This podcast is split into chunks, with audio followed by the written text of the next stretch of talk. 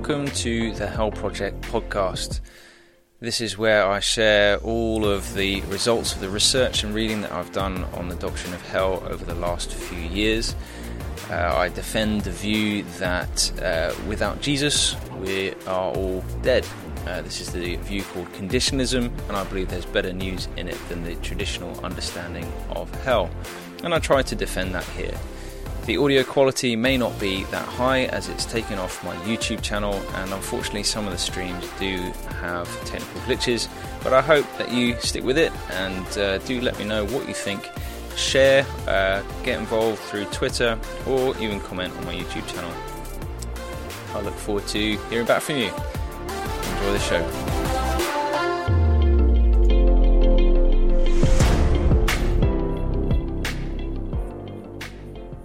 Hello and welcome to another live stream from me, the Phil Duncalfe at the Hell Project. Um, hi Ben, let me know if you can hear me.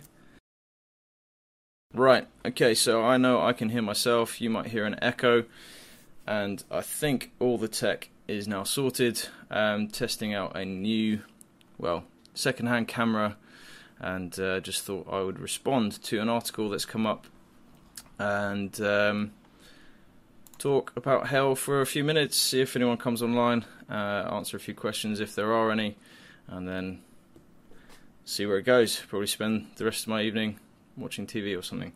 Um, so, this was shared on the Rethinking Hell group that I'm part of on Facebook. It's quite a nice article, uh, quite friendly towards annihilationism uh, or conditional immortality.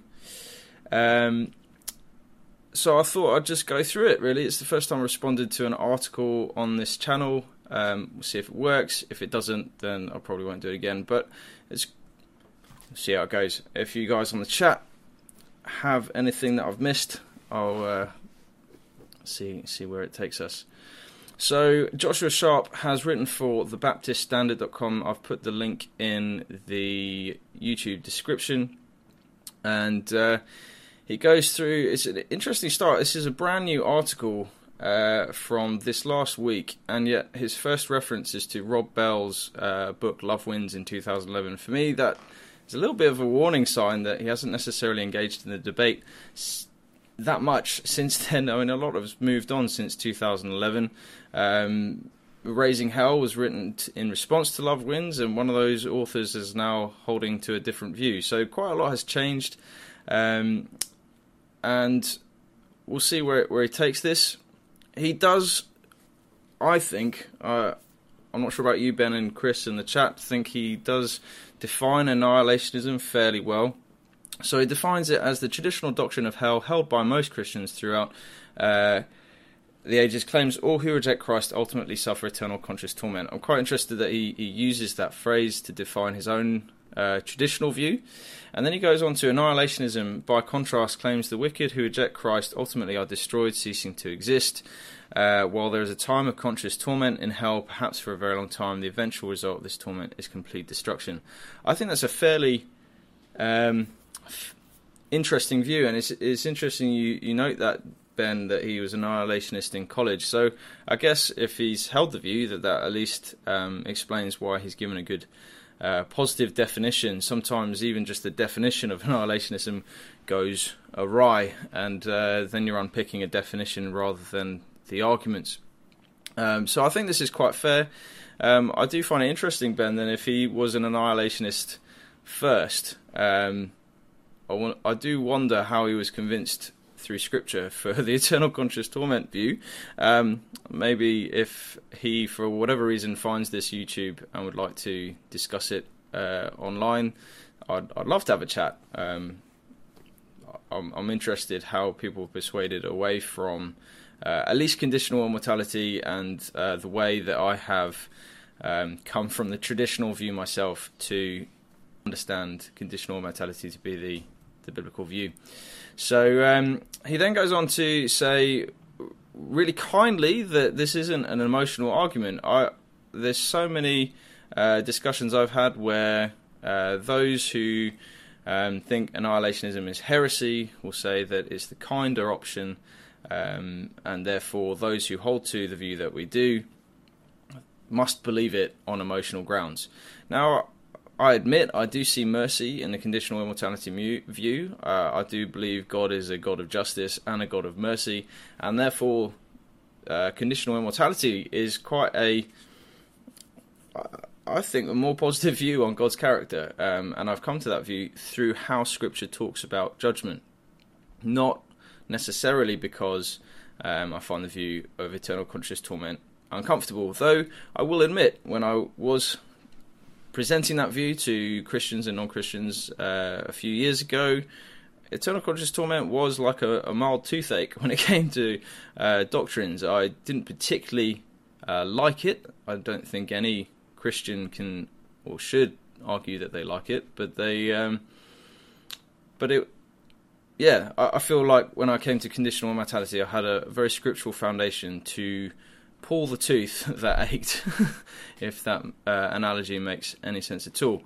So I think it, there is an emotional argument that can be made, but I don't think that's necessarily one to be had. Um, I don't think it wins any favors uh, or is going to persuade anyone, especially if you hold to the sola scriptura view um, that uh, Scripture has weight and has authority, and we all of it is God breathed, and that is what we should hold views, whether or not they make us uncomfortable uh, or not. That the Bible should be where we hold uh, our views.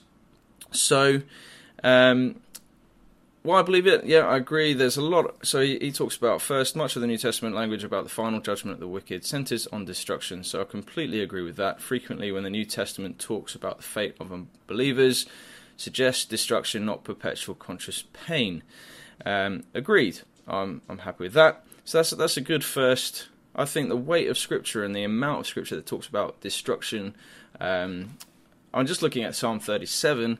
Uh, I don't actually have that up at the moment, but there there is a large proportion of the text that talks about uh, burnt up chaff in the wind, that destruction is destruction, that there will be no more of the wicked. Uh, so I'm happy with that. That's a good first argument. I'll take it. Um, second, the Bible teaches that humans are not inherently immortal. We do not automatically live forever. Many Christians have believed in an immortal soul, but that is hard to sustain from Scripture. Again, that is a very good argument. I wrote, um, well, the very first essay that I wrote on this, a 35 uh, page document you can read on the hellproject.online, the website that accompanies this YouTube channel.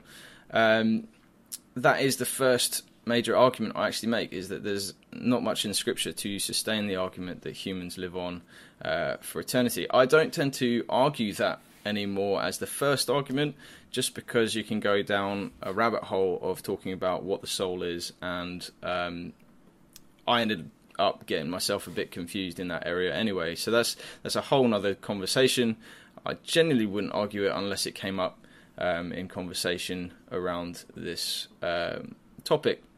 So then we go on a third argument. This is where I sort of I think he derails uh, the conversation a little bit. The Greek word for eternal, aionios, doesn't necessarily mean perpetual duration. It also can mean something more like permanent or the age to come.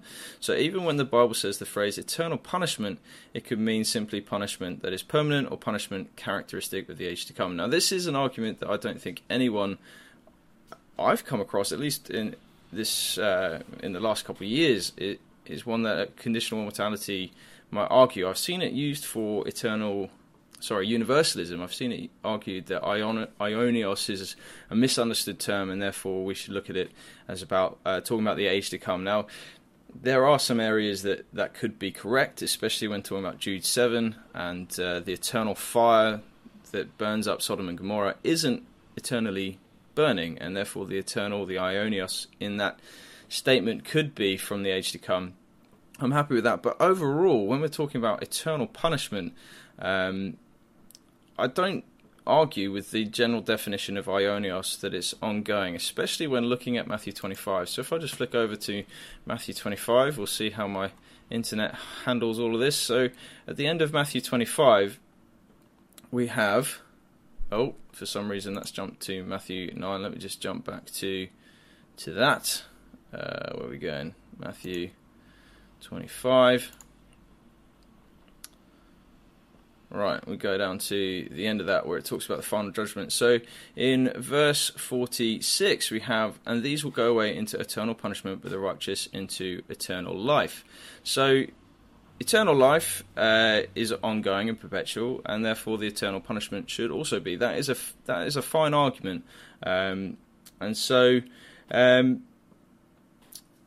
I, am happy with eternal continuing on having a perpetual, uh, ongoing nature. I think that's a good use of aionios. Uh, as far as my Greek understanding goes, I am, as I've said in other videos, very reliant on others' uh, expertise when it comes to that. So I, I don't want to change something that translators have used because they their understanding of the original language is far better than mine.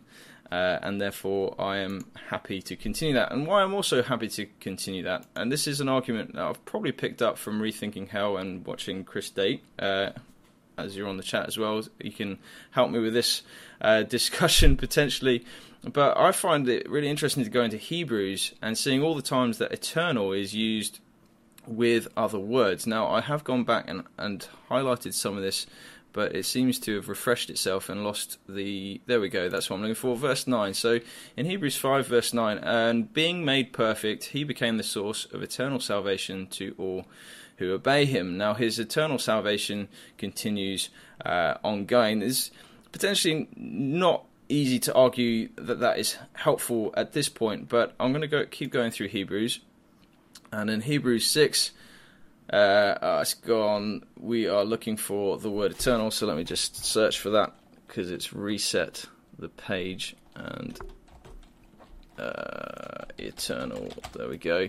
There we go. Eternal judgment. So eternal judgment is something that is per- perpetual, I guess, but we don't believe that judgment is going to be a moment that continues perpetually.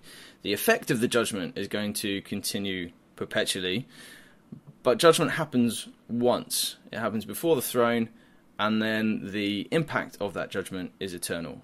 And that is uh, a fairly orthodox view of eternal judgment, I believe, from Hebrews uh, 6. And then we also have, uh, and that's refreshed, uh, there's a few other words. I have done this. If you watch my seminar on the good news of hell, I have talked about this a little bit in answer to one of the Q and A questions. Um, and I'm going to have to search for eternal again. There we go. Eternal covenant. So the eternal covenant again. The covenant happens once, and the effect is perpetual. So that's how us. We, uh, those of us who argue that aionios is a perpetual, ongoing um, a good definition of aionios, we would argue that the punishment is a one time and then an end, but the impact is ongoing.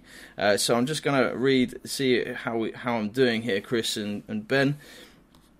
Uh, so eternal salvation, eternal redemption are two good examples. Um, all refer to things that happen at one time but have eternal results. That's exactly how I would argue it, um, and uh, would highly yeah, I, I recommend looking through Hebrews and seeing how that works. There's also eternal inheritance. We gain our inheritance with perpetual, ongoing results, but we gain it once.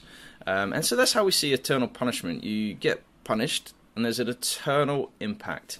Um, so, um, and Chris, that's a, that's a great comment. Yeah, the the judging lasts for a short period of time the result of the process is the judgment and lasts forever. And that makes sense of the language so much more. I, we would probably expect, and I've heard this argument used, I haven't used it too much myself, but we'd probably expect it to be eternal punishing, in at least in English. I don't know how that works with aionios, but we'd expect it to be punishing if the punishment was to continue uh, eternally. So death makes a good answer to eternal punishment. It is a one moment that has eternal consequences that you don't come back from. And that's what we'd argue is the wages of sin from Romans 6:23. So I return back to the original argument, so that I don't argue against aionios, and I've seen that come up quite a lot. Um, maybe it's because he's referred to the universalist argument from Rob Bell, and then applied that to his own experience as an annihilationist in the past.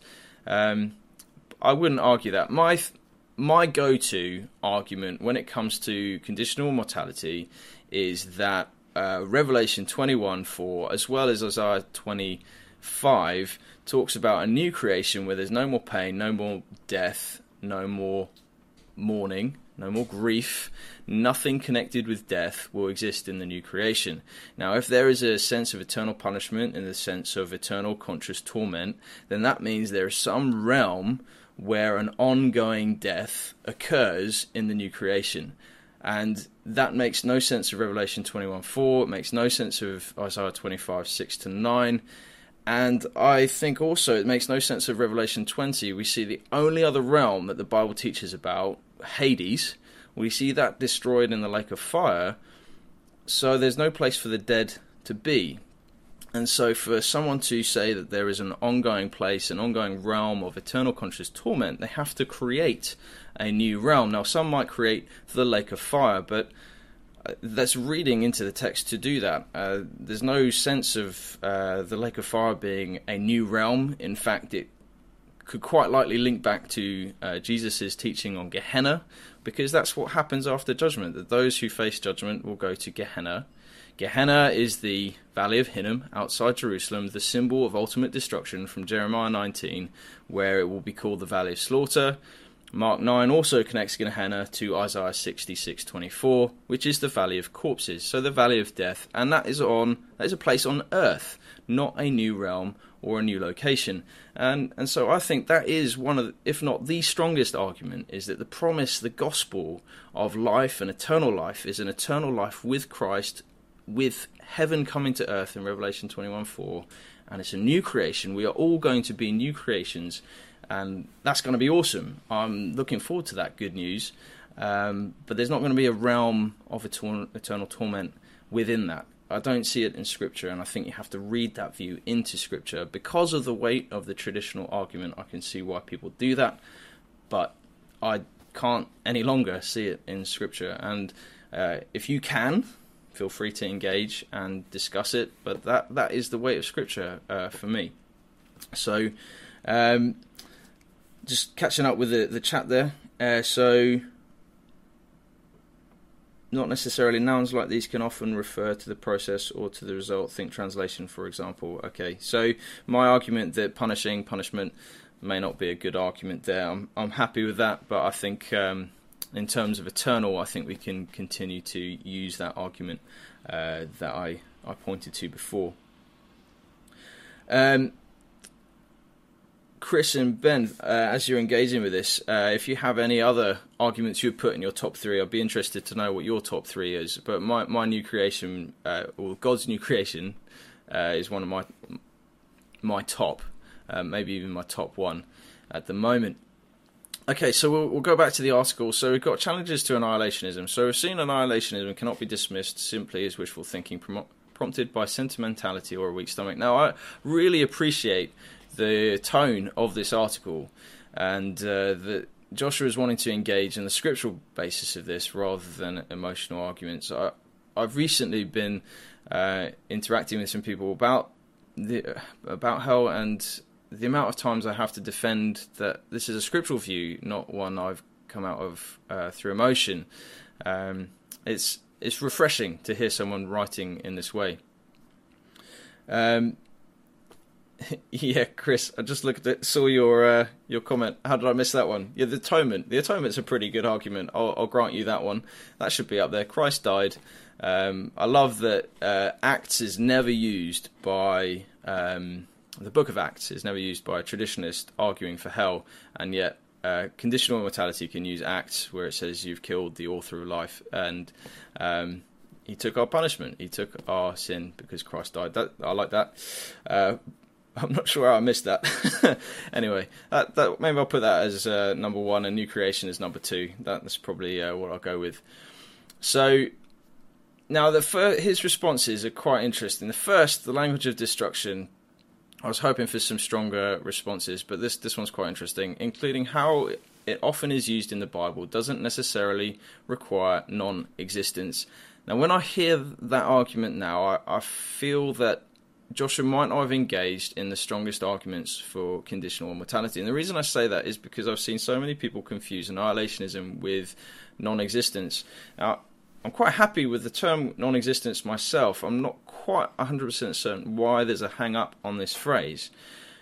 But the Bible talks about ruin and irreparably damaged and non-functional in Matthew 9:17 and so we could speak of those suffering eternally in hell as being destroyed while still technically existing now I've not heard a convincing answer to the question of what a ruined human looks like or an irreparably damaged and non-functional human would look like for me a ruined or non-functional human sounds like a corpse it sounds like ash, maybe someone burnt up. It uh, sounds like, um, yeah, a body is dead. There, there's nothing there in the sense of a functional human.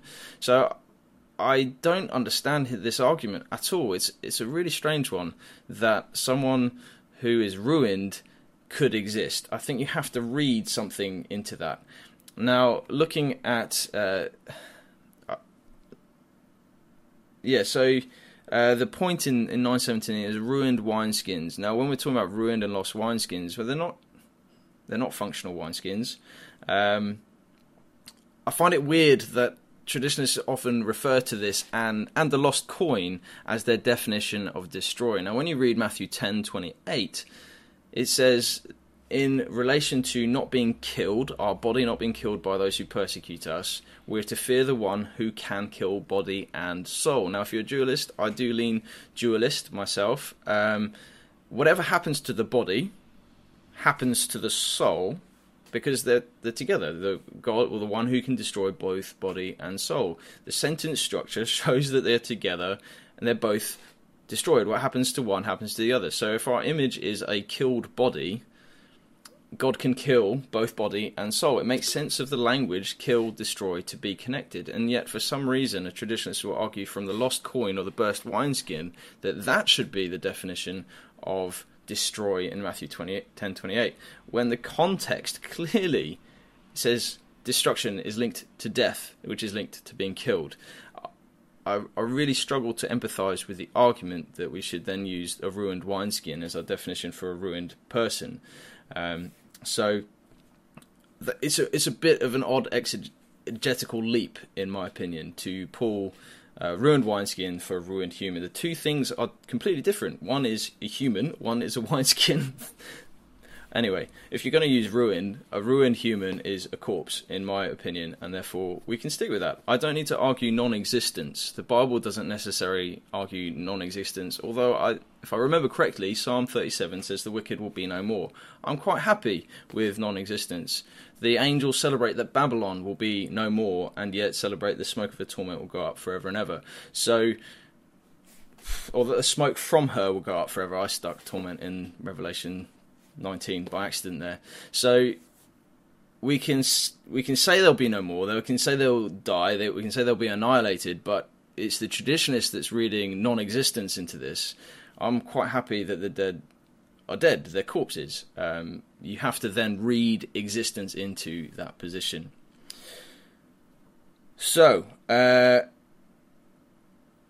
Cool. We're in agreement, Ben, Chris. Uh, thanks for engaging with that. I'm going to keep going for the um, second, but if you have anything I've missed from, from that first one, feel free to uh, engage and I'll come back to it. So, second, even if there is no such thing as an immortal soul, this does not render the traditional doctrine of hell impossible. There are biblical references to the resurrection of judgment, John 5 28 29, which could mean God grants a form of immortality to those suffering eternally in hell. Now, again, this this argument I can even just saying res- resurrection of judgment, like immortality could be read into this, means that I don't think Joshua is engaged in the strongest arguments. So my response to this is let's well let's look at resurrection of judgment. So resurrection of judgment in John five. Uh, what was the reference he gave me? John 5, 28 to 29. So I'll go 28 to 29. I have got it here. Do not marvel at this, for an hour is coming when all who are into the tombs will hear his voice and come out. Those who have done good to the resurrection of life, and those who have done evil to the resurrection of judgment. Well, my first go to on this is this is connected to Daniel 12:2. It's a clear echo of a double resurrection of the righteous and the wicked. So let's go to Daniel 12:2 back in the Old Testament. And we have and many of those who sleep in the dust of the earth shall awake, some to everlasting life, and some to shame and everlasting contempt. Now, often in the traditional argument, the everlasting is shifted to be everlasting shame and contempt, but it's really important to see where the everlasting is placed. Shame, as is often argued by you, Chris, and I, I have have you to thank for pointing this out because it, it makes far more sense looking at this. Shame is felt by those the wicked when they are alive. But if we then read everlasting contempt, everlasting contempt is felt by those looking on. And we can see that because contempt is the same phrase, the same word, or the same backing as abhorrence from Isaiah 66 24. And so we look at Isaiah 66 24. What happens to those righteous looking on, and what are they looking on? They are looking at the dead bodies of the men who have rebelled against God. And their worm shall not die, their fire shall not be quenched, and they shall be an abhorrence. An abhorrence is what the righteous feel when they look at the wicked dead, and it's the contempt, the everlasting contempt. We will feel contempt. We probably all feel contempt for Hitler. We're quite probably glad that he's dead. That's kind of what we will feel, I think, to those who have rejected God. And you have to read immortality into these texts when they're clearly talking about dead people, and it's you, have to really read into it to think that Isaiah was referencing some sort of animated corpse in this, which I think Denny Burk does in The Four Views of Hell. He reads consciousness into this, and again, there's no reason to do that, none at all, unless you already hold to a view of immortal, immortality of the soul. And if you do that, as Joshua has already argued, it's very hard to do that from Scripture. You have to hold to tradition to hold to an Im- immortal soul. Only God is immortal. He grants immortality through Christ his Son only, and we see that over and over and over again that immortality is conditional to belief in Christ. John 3:16 is the perfect example of that. And so Joshua, I think your second argument here fails because we have verses that are quite clearly against any form of immortality for those who are against God. So I'm going to go back to the chat just to check that uh, um, all good.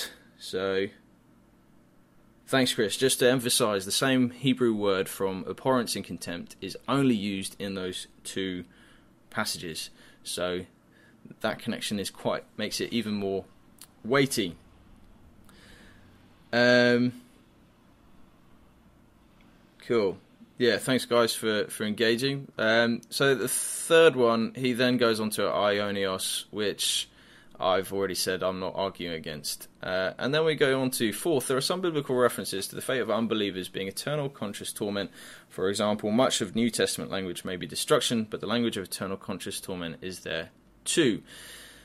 Whew, right, so we go into Revelation 14. I'm glad you're on here, Chris. Maybe I should have done my interview with you uh, here, but actually, I'm actually talking to Chris live on the 26th of January. If you're still free, Chris, let me know if that's uh, right or wrong. Maybe we can hold this discussion around Revelation 14 for when I talk to you. Um, I'm just going to give a very brief summary of how I've come to see this. Um, I think Revelation 14 does need some time, and as does Revelation 20. But what I won't grant is that we should filter the entirety of the Bible through two fairly difficult verses in Revelation. If that's how you view Scripture, I would argue that you you might need to reconsider how you do that. Revelation 14 9 to 11 is uh, I haven't actually put this pre prepared. Um, Luke 20, 35 to 36. Um, great. Thanks, Chris. We'll, we'll, I will hold the major conversation about Revelation 14. Um, let me just get Revelation 14. We'll look at we'll look at it once, and then um, I'll just show my very brief argument if this comes up, uh, and then we can have a bit of a bigger conversation in a couple of weeks' time. So that was a nice little plug to our, our conversation, Chris. I'm looking forward to that. So, Revelation 14, 9 to 11. And another angel, a third, followed them, saying with a loud voice, If anyone worships the beast and its image, and receives a mark on his forehead or on his hand, he will also drink the wine of God's wrath, poured full strength into the cup of his anger, and he will be tormented with fire and sulphur in the presence of the holy angels and in the presence of the Lamb. The smoke of their torment goes up forever and ever. They have no rest day or night, these worshippers of the beast and its image, and whoever receives the mark of its name. Now, my first go to is who is this talking about? And it's definitely not talking about all unbelievers. It's talking about uh, anyone who worships the beast. So you've got to unpick that. Uh, you've got to unpick a mark on the forehead. Now that's generally connected to uh, Nero, as far as um, I understand. Um, but even so, that is debated. Uh, so we've got to wrestle with that. Um, and then we have these images of wine of God's wrath poured full strength into the cup. He will be tormented with fire and sulfur in the presence of the holy angels and the presence of the Lamb. Now, I also point out this is in the presence of the Lamb. Oftentimes, traditionists will get confused as to whether you're separated from God when you die or if you're tormented forever in His presence. And this here doesn't make it any easier for the traditionist as it does for my position. So, this isn't an easy passage. But what I do know is that the symbols here in Revelation 14 are translated later, or sorry, interpreted later by John in Revelation 18 and 19. And just a summary, very quickly, the symbols that you see in Revelation 14 are then used against Babylon. Babylon the harlot uh, receives the wine, the cup of fury, is burnt up, and you have this whole long. Oh, whoops, I've gone too far. Revelation 18. Uh, you have uh, the all of the images of drink, of wine, of everything being poured out on her, the face, the face of God's wrath, uh, and all the way down. Basically, you end up with this chorus, basically saying, "Babylon will be no more. They'll be empty. Everything in it will be no more. Be no more. Be no more. You will shine no more. There'll be no more of you." And the result of that in Revelation 19:3, what do we hear? We see the angels singing, the smoke from her goes up forever and ever. Well, Babylon will be no more, yet the smoke of her from her goes up forever and ever. It sounds like the smoke of her going up forever and ever is some sort of celebration, some sort of idiom of Babylon being no more. It would make sense that that is the case. And there are some nice references to Isaiah 34 off the top of my head, which talks about Edom and the smoke from her going up forever and ever. And Edom is no more. Uh, they found the ruins of it. And going back to the word ruin, there is no more Edom, yet the ruins remain. So that says to me that ruin means destroyed, destroyed means dead. There is nothing in it anymore other than something we can look on with abhorrence and contempt. All these lang- all this language for me, points to ultimate destruction of the wicked. They will be no more in the new creation, and hence why I think that's one of the best arguments for conditional immortality. Um, right, some comments about Revelation. Uh, right, of course, yeah, looking forward to the conversation with Chris. Uh, per Revelation, Robert Peterson said about Peter's description of the destruction of Sodom and Gomorrah. So, Sodom and Gomorrah being destroyed. Uh, I'm not quite sure if I've read that correctly, Ben. Taken in isolation, it is possible to understand Peter's words as teaching annihilationism. Nevertheless, we ought not to do so. It is better to take Peter's words as more generally predicting the downfall of the wicked than to understand them as foretelling their precise fate reduction to ashes. I think, yes, uh, I, I did. I do remember reading that from Robert Peterson. Basically, though you can read annihilationism in 2 Peter, it's best not to. That's generally the argument of that one. Uh, it's best not to because of Revelation. Well, Revela- and there's a really good. Uh, if you go onto rightreason.org, I had a really good conversation with uh, Glenn, Dr. Glenn Peoples, uh, a couple of weeks ago, and uh, on his blog, he has a really good example of how the argument uh, against traditionalism often goes. So you're given text A, B, C, D, and E. Uh, the traditionalists will say, well, A, on the face of it, means annihilationism, but actually you can take it to mean uh, eternal conscious torment because of B, C, D, and E. And then when the annihilationist proves that A doesn't mean uh, traditional view, we move on to text B, and the traditionalists will use text A again to prove text B means traditionalism. And it's this constant cycle of reusing other verses to prove other verses, even if you prove each one individually doesn't mean eternal conscious torment. Go on to rightreason.org, find that article, it's brilliant, and it is very much a picture of some of the conversations I've had already in my, uh, what I'd say, early days of arguing for conditional immortality. So, and I like I like the comment, Ben. If if the traditionists can argue like that for uh, two Peter, maybe we can argue that for Revelation. I think there are big, bigger and better arguments, but you you are right. Maybe we can use their rules when we do that. I prefer better arguments personally. I'm sure you would too. And uh, with our interactions online, I know that you do. So. Um, that's pretty much the article, really. So basically, the argument is annihilationism is good. Well, not good. Sorry, annihilationism is an error, but not an, a heresy. So he's, he's being fairly friendly. I, I, I guess I, f- I feel like that about ECT really. So that's fair. Um, the Bible never presents this precise issue as an essential part of the gospel, I agree, and embracing annihilationism is very different than denying final judgment or hell together. So that's that's kind and gracious, and uh, I will respond in kind. Uh, I think that's fine. We can disagree. What I have started disagreeing with when it comes to comments like this is oftentimes mystery is then thrown out there that this will remain a debate that goes on forever and ever. Now, I, I, agree there are some debates we will not resolve this side of heaven.